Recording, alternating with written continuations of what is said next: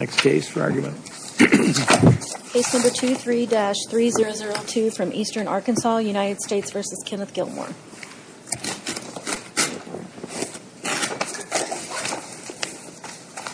Good morning, members of the panel. If it pleases the Court, I'm Mark Jesse. I was appointed to represent Mr. Gilmore, who's the appellant in this case.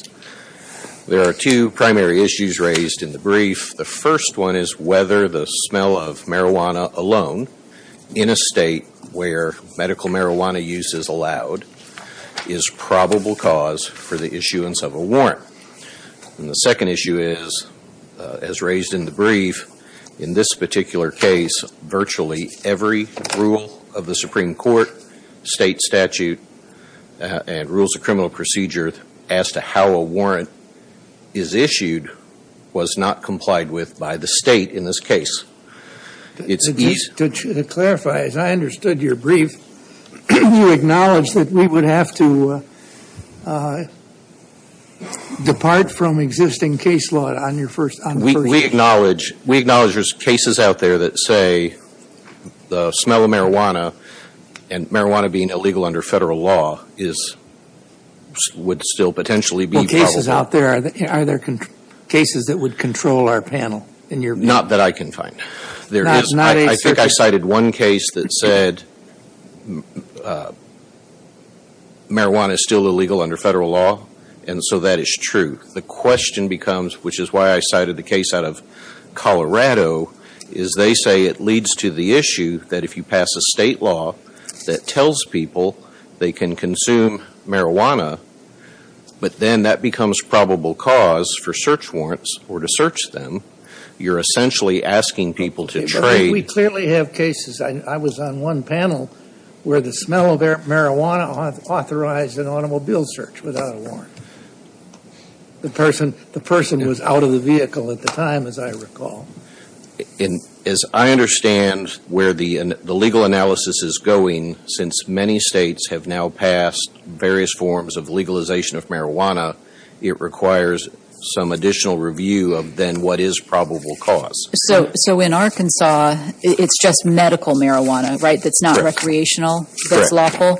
So is there anything in the record about how often when someone is prescribed medical marijuana that actually comes in the form of a smokable marijuana as opposed to a pill form? Uh, colloquially, I would say about 80% of what is sold is sold as the plant for smoking. It's not edible. For medical, because I don't think that's the case in all states, and so I just wondered if, it seems to me that that might be something that would need to be in the record, um, because I'm just not sure that's true. But my understanding is the vast majority of what's sold in Arkansas as medicinal marijuana is the leaf or bud type marijuana.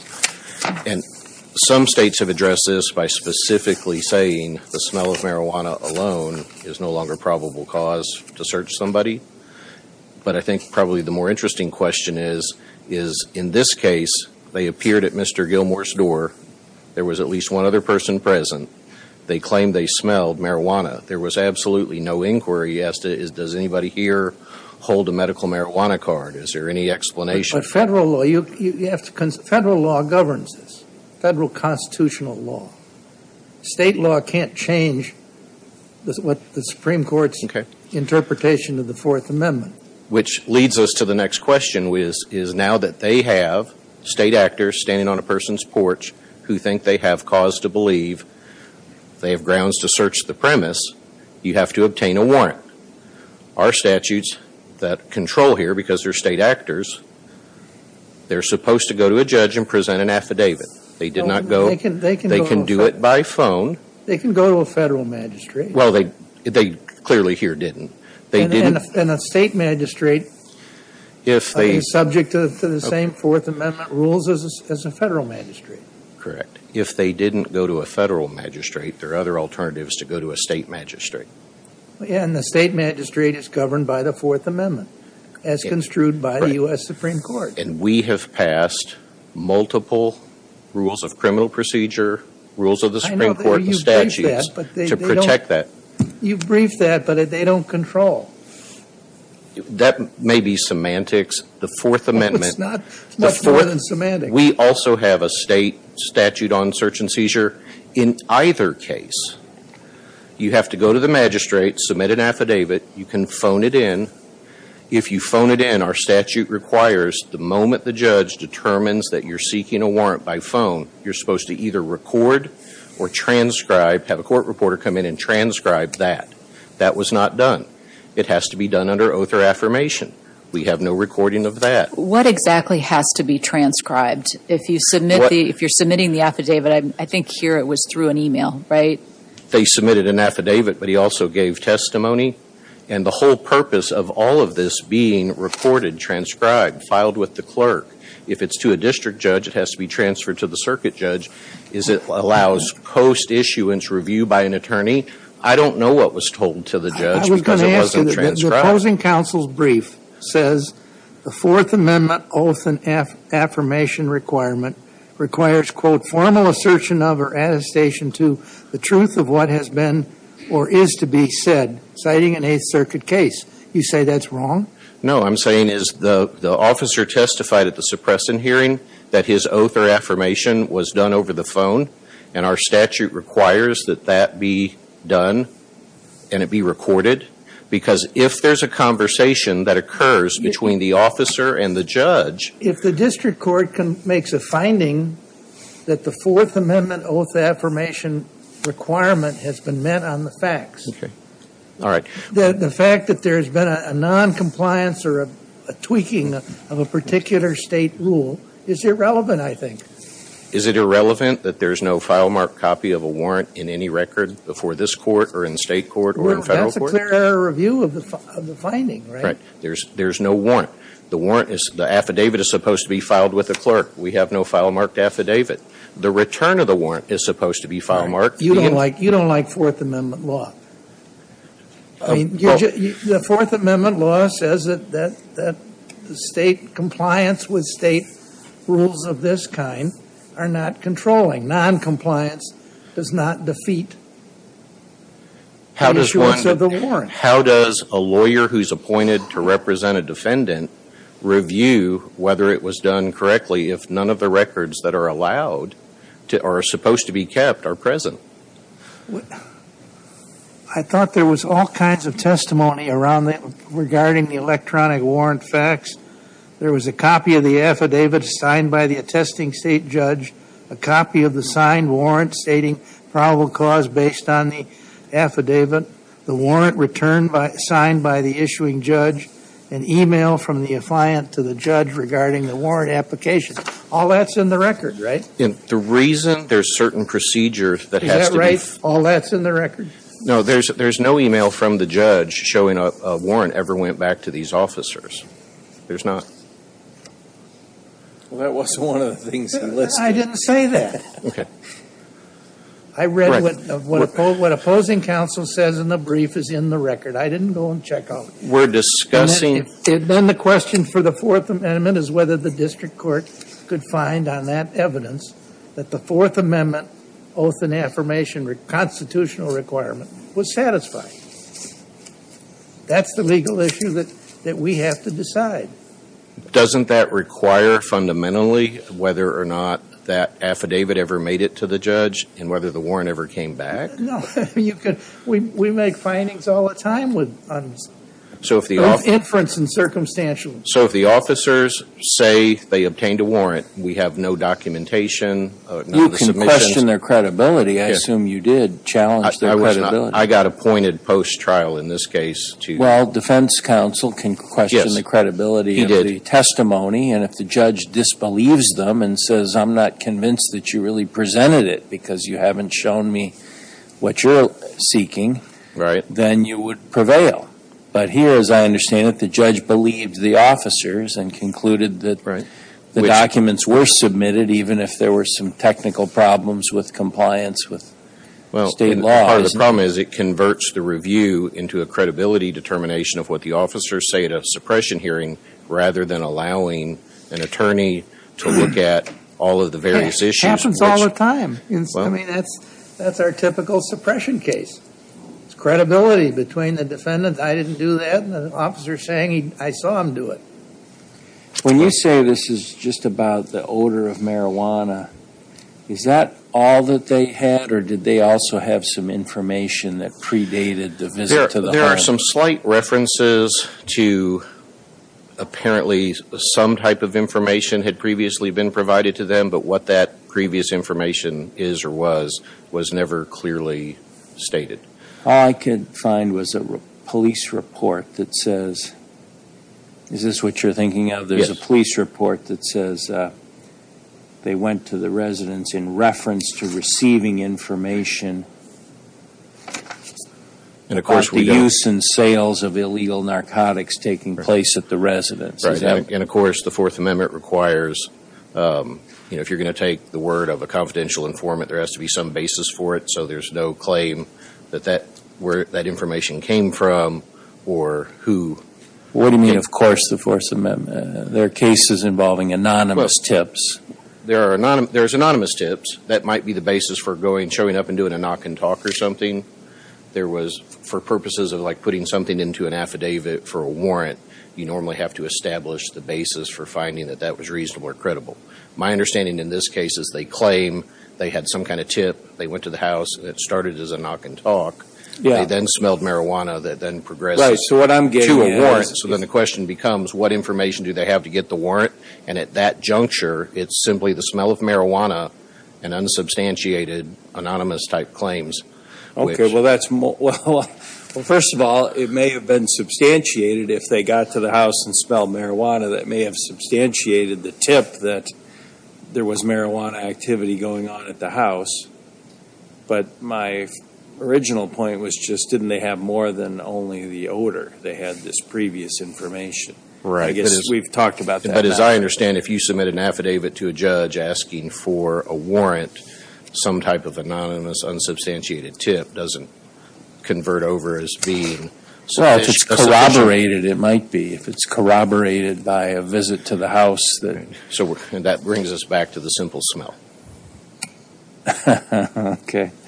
Uh, The, oth- another question I had is that the uh, opposing counsel argues that you don't respond to the alternative Leon ruling, and therefore you haven't successfully uh, knocked out the warrant. What, what's wrong with that argument? Well, i- i- if I understand it correctly, if Leon is normally whether the officers acted in good faith, and in this particular case, one of the issues when you look at whether a person acted in good faith is whether they complied with the various rules, statutes, well-established policies and things, and that brings us back to, in this you have a case, You have a Circuit case you're relying on for that?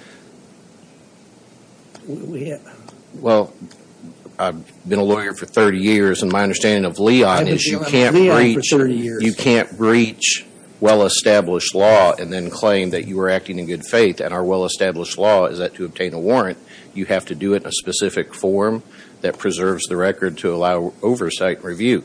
At this juncture, we could have officers show up at a suppression hearing with a piece of paper that they claim was a warrant that was issued by the judge with absolutely no supporting background history or information. And if, if, if the interpretation is, so long as they show up at a suppression hearing and say it was, they, they obtained it, then So you're saying it's a sort of de facto, if you didn't follow a certain percentage of the rules, that's just automatically not good faith? Well, right, because at this, in this case, they didn't, virtually every rule that I cited in the brief, they did not comply with. They then part of it, some- deleted their, they then deleted their emails. They did not retain any records.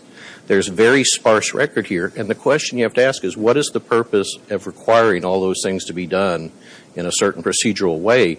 And is it that it allows oversight after the fact, not just having a When you suppression talk hearing? about they, there's a lot of they actors here, and some of them aren't the law enforcement officers, correct? So one of your assertions is that the, the magistrate judge who signed off here did not retain some of the, the materials, right? Didn't, we don't have an email there. So is that included too? If, when really, you know, the exclusionary rule, we're getting at the conduct of, of the law enforcement, right? Not the magistrate under our, judge. under the telephone warrant rule, the officer actually signs the judge's name, and the judge signs his own, and then the judge is supposed to file his of record. We don't have the warrant from the judge, and we don't have a file marked one. So how do we know that the officer, unless you just grant him credibility, signed the judge's name to a warrant? The whole purpose of recording things a certain way is to allow oversight, and the defendant is stripped from his ability to do that when they don't comply with any of the procedural rules.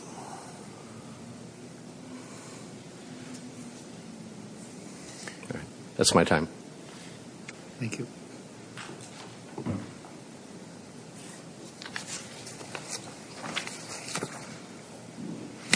Ms. O'Leary? Good morning, Your Honor. May it please the Court. My name is Erin O'Leary, and I'm an Assistant United States Attorney for the Eastern District of Arkansas.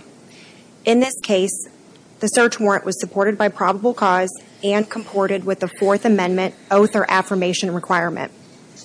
The District Court's finding of the officer's objectively reasonable good faith reliance on the warrant was not raised on appeal and waived by Gilmore. This Court can affirm on that alone, but reaching the merits, Clark and Kleinholz, cases cited by the District Court, support its finding of probable cause. The issue of oath or affirmation addressed in his appeal was not raised until after trial. The District Court declined to consider the claim and did not issue a ruling. Therefore, it was not preserved on appeal, but regardless, there is plenty in the record reflecting that the warrant comported with the Fourth Amendment. Finally, any allegations of failure to follow state law only address the handling of the valid warrant after it was executed and not its substance. As long as the warrant comported with the Fourth Amendment, which it did, any state law violation, assuming one occurred, ought not result in suppression because there is no evidence that it was done deliberately by law enforcement and no evidence that Gilmore was prejudiced. I'm not sure I understand all that.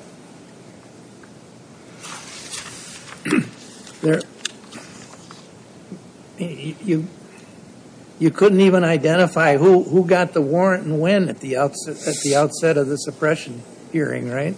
Your Honor, it was my mistake when I initially filed my first two responses to the first two motions to suppress. It was Investigator Bailey that went into his patrol vehicle and typed out the affidavit.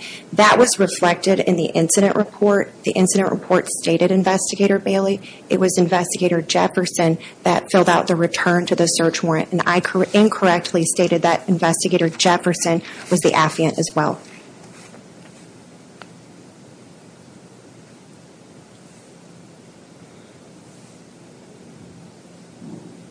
If I may reach some of the issues that were raised by defense counsel, he characterizes the situation as a warrant that was executed pursuant to the smell of marijuana alone. That is not what we have here.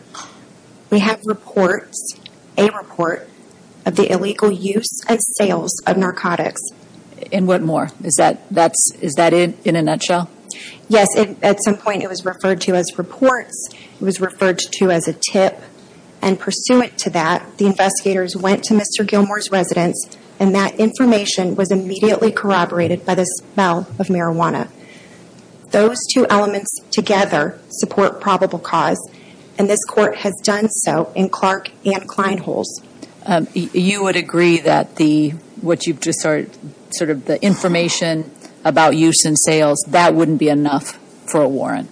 Correct, Your Honor. Relying on a tip alone would be insufficient to meet probable cause. So what do we do with the change in Arkansas law that now uh, legalizes um, medical marijuana? Still understanding it's, I understand it's, you can't have it under federal law.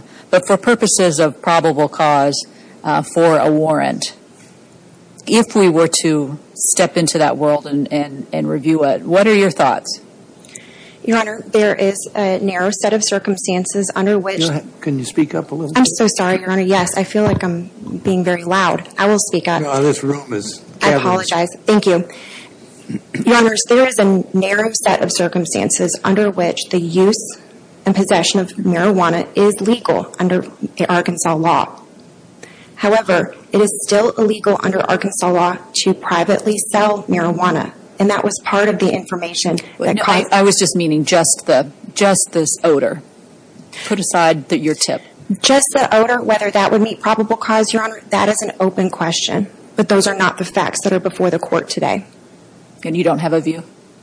Your Honor, I,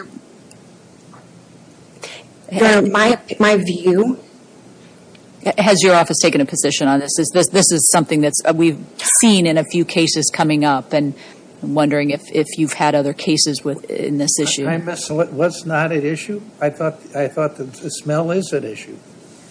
You just mean because there's something, because the tip is a little bit more? it's, Your Honor, we have the odor that corroborated the information that Mr. Gilmore, or somebody at the residence But was the information by itself was not sufficient. You just agreed with that. I do, Your Honor, and So- the district court. and court then you say the smell isn't, isn't that issue and on this appeal. I don't understand how you, A, those don't jibe to me. Oh, Your Honor, I meant that the facts before the court today are not just the odor of marijuana. I No, believe, but the odor of marijuana is what you would, what you are relying on to sustain this suppression denial. in addition to the information that caused the investigators to respond to the residence. So, but if, so I think, it, it is before us, the issue. I mean, what do we do about it, as Judge Kelly put it, is before us. Because you're, you can't, you're, you can't survive without some, getting some weight, giving some weight to the odor. Oh, yes, Your Honor. Some weight needs to be given to the odor because the tip alone is insufficient to meet probable cause. I understood you to mean that we don't have to decide in this case whether odor outside a house standing alone would justify a search of the whole house. Yes, Your Honor. That is an Because you think we have more than that in this case. We do, Your Honor. Plus, we have the good faith exception involved here too, so Yes, Your Honor. even if you had only the odor, the court would, would have to decide the good faith question even if there were insufficient probable cause. Yes, Your Honor. Okay. But to address your particular question, Um, Judge Kelly, that is an open question, and our office is watching as the case law develops.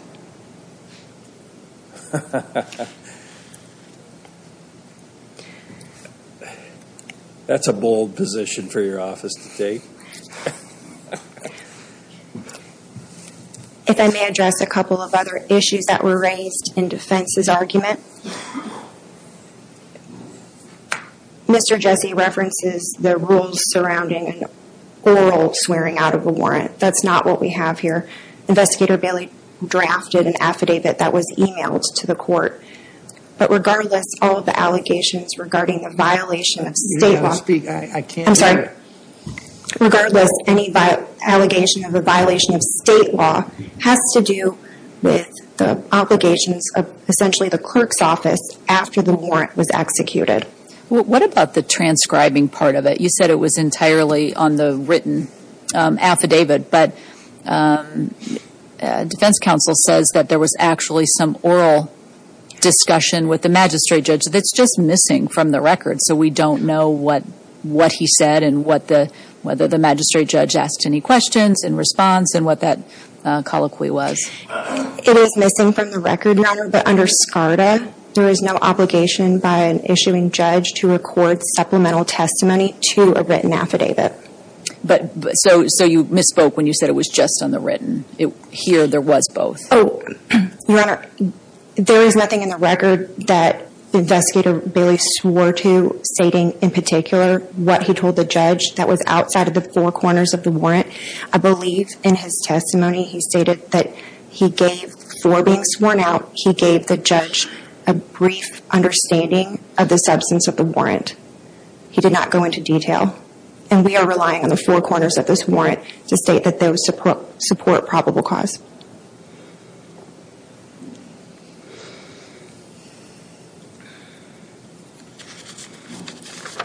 Well, it can still be procedurally invalid. I mean, the four corners can be fine on the merits, but the warrant can be invalid for other reasons. Your Honor, the allegations here about any failure to follow a state law is trumped by the fact that this warrant comported with the Fourth Amendment. Under Dishman and Timley, Yeah, okay. That's, that's a little different than, you're just saying the four corners and the, and the, I mean, the- what we're, what we're talking, what I was summarizing from your brief for opposing counsel, that isn't, that isn't in the four corners. That was evidence at this hearing, right? Yes, Your Honor. And I think you are conceding it, you needed it. You've got to meet the Fourth Amendment oath and affirmation requirement as defined in the Eighth Circuit case you cited. I understand your statement, Your Honor. The testimony that came out in the suppression hearing supports that the search warrant comported with the Fourth Amendment and the oath or why is this all limited to, the- back to your statement, this is all, all a question of clerk, of whether the clerk of court messed up. It's more than that. Yes, Your Honor, that's a separate issue, Your Honor. As far as the oath or affirmation requirement, Well, what's the separate issue then? I don't understand it. I apologize, Your Honor. No, I, I, no, I'm just, a little, I'm a little slow with you here. I don't know the record as well. Your Honor, in this case, the the record is full of evidence that this warrant comported with the oath or affirmation requirement. In particular, the judge found that the investigator testified. I understand that. I'm back to your saying this is all, this is all only about the, the clerk of court, and I, I understand what the, what is missing from the clerk's record. The defense counsel says is critical that it's missing. Um, What, what is there about the clerk's office that's relevant? Your Honor, I don't believe it is, because any allegation about failure to follow state law with regard to filing the warrant, sending it up to the circuit clerk's office, sending it to a circuit judge, has nothing to do with the substance of the warrant. This warrant comported with the Fourth Amendment. Any failures after it was executed have nothing to do with misconduct by law enforcement. If, if, the- I mean, the Fourth Amendment says a search without a warrant is is presumptively unreasonable. And one way you can get a warrant is go to state authorities.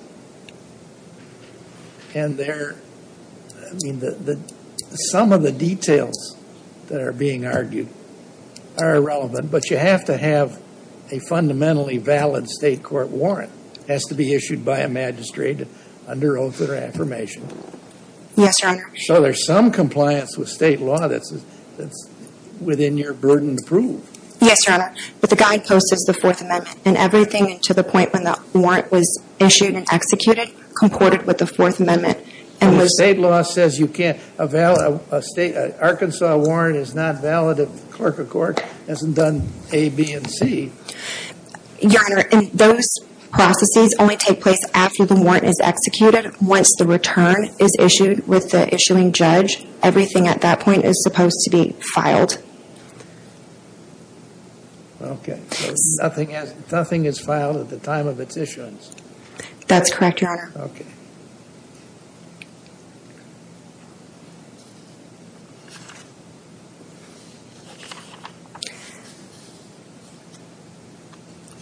If there are no further questions, I'll surrender the balance of my time. Thank you. Thank you.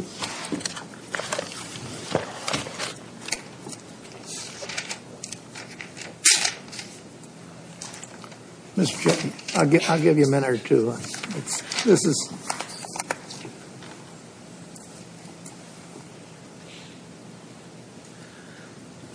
Just briefly, if you simply look at the issue in your mind and say an officer can show up at a suppression hearing, and as long as he says, I went to a judge and got a warrant and here it is, then there's really no benefit at all to recording what is said during the telephone or application process. But all of that is done because we're aware that, and to just say it's a state procedural violation, the credibility that is supposed to be being judged at a suppression hearing is, one of them is, what did the officer tell the judge while he was on the phone? Because the magistrate is supposed to be making a decision based upon what he was told.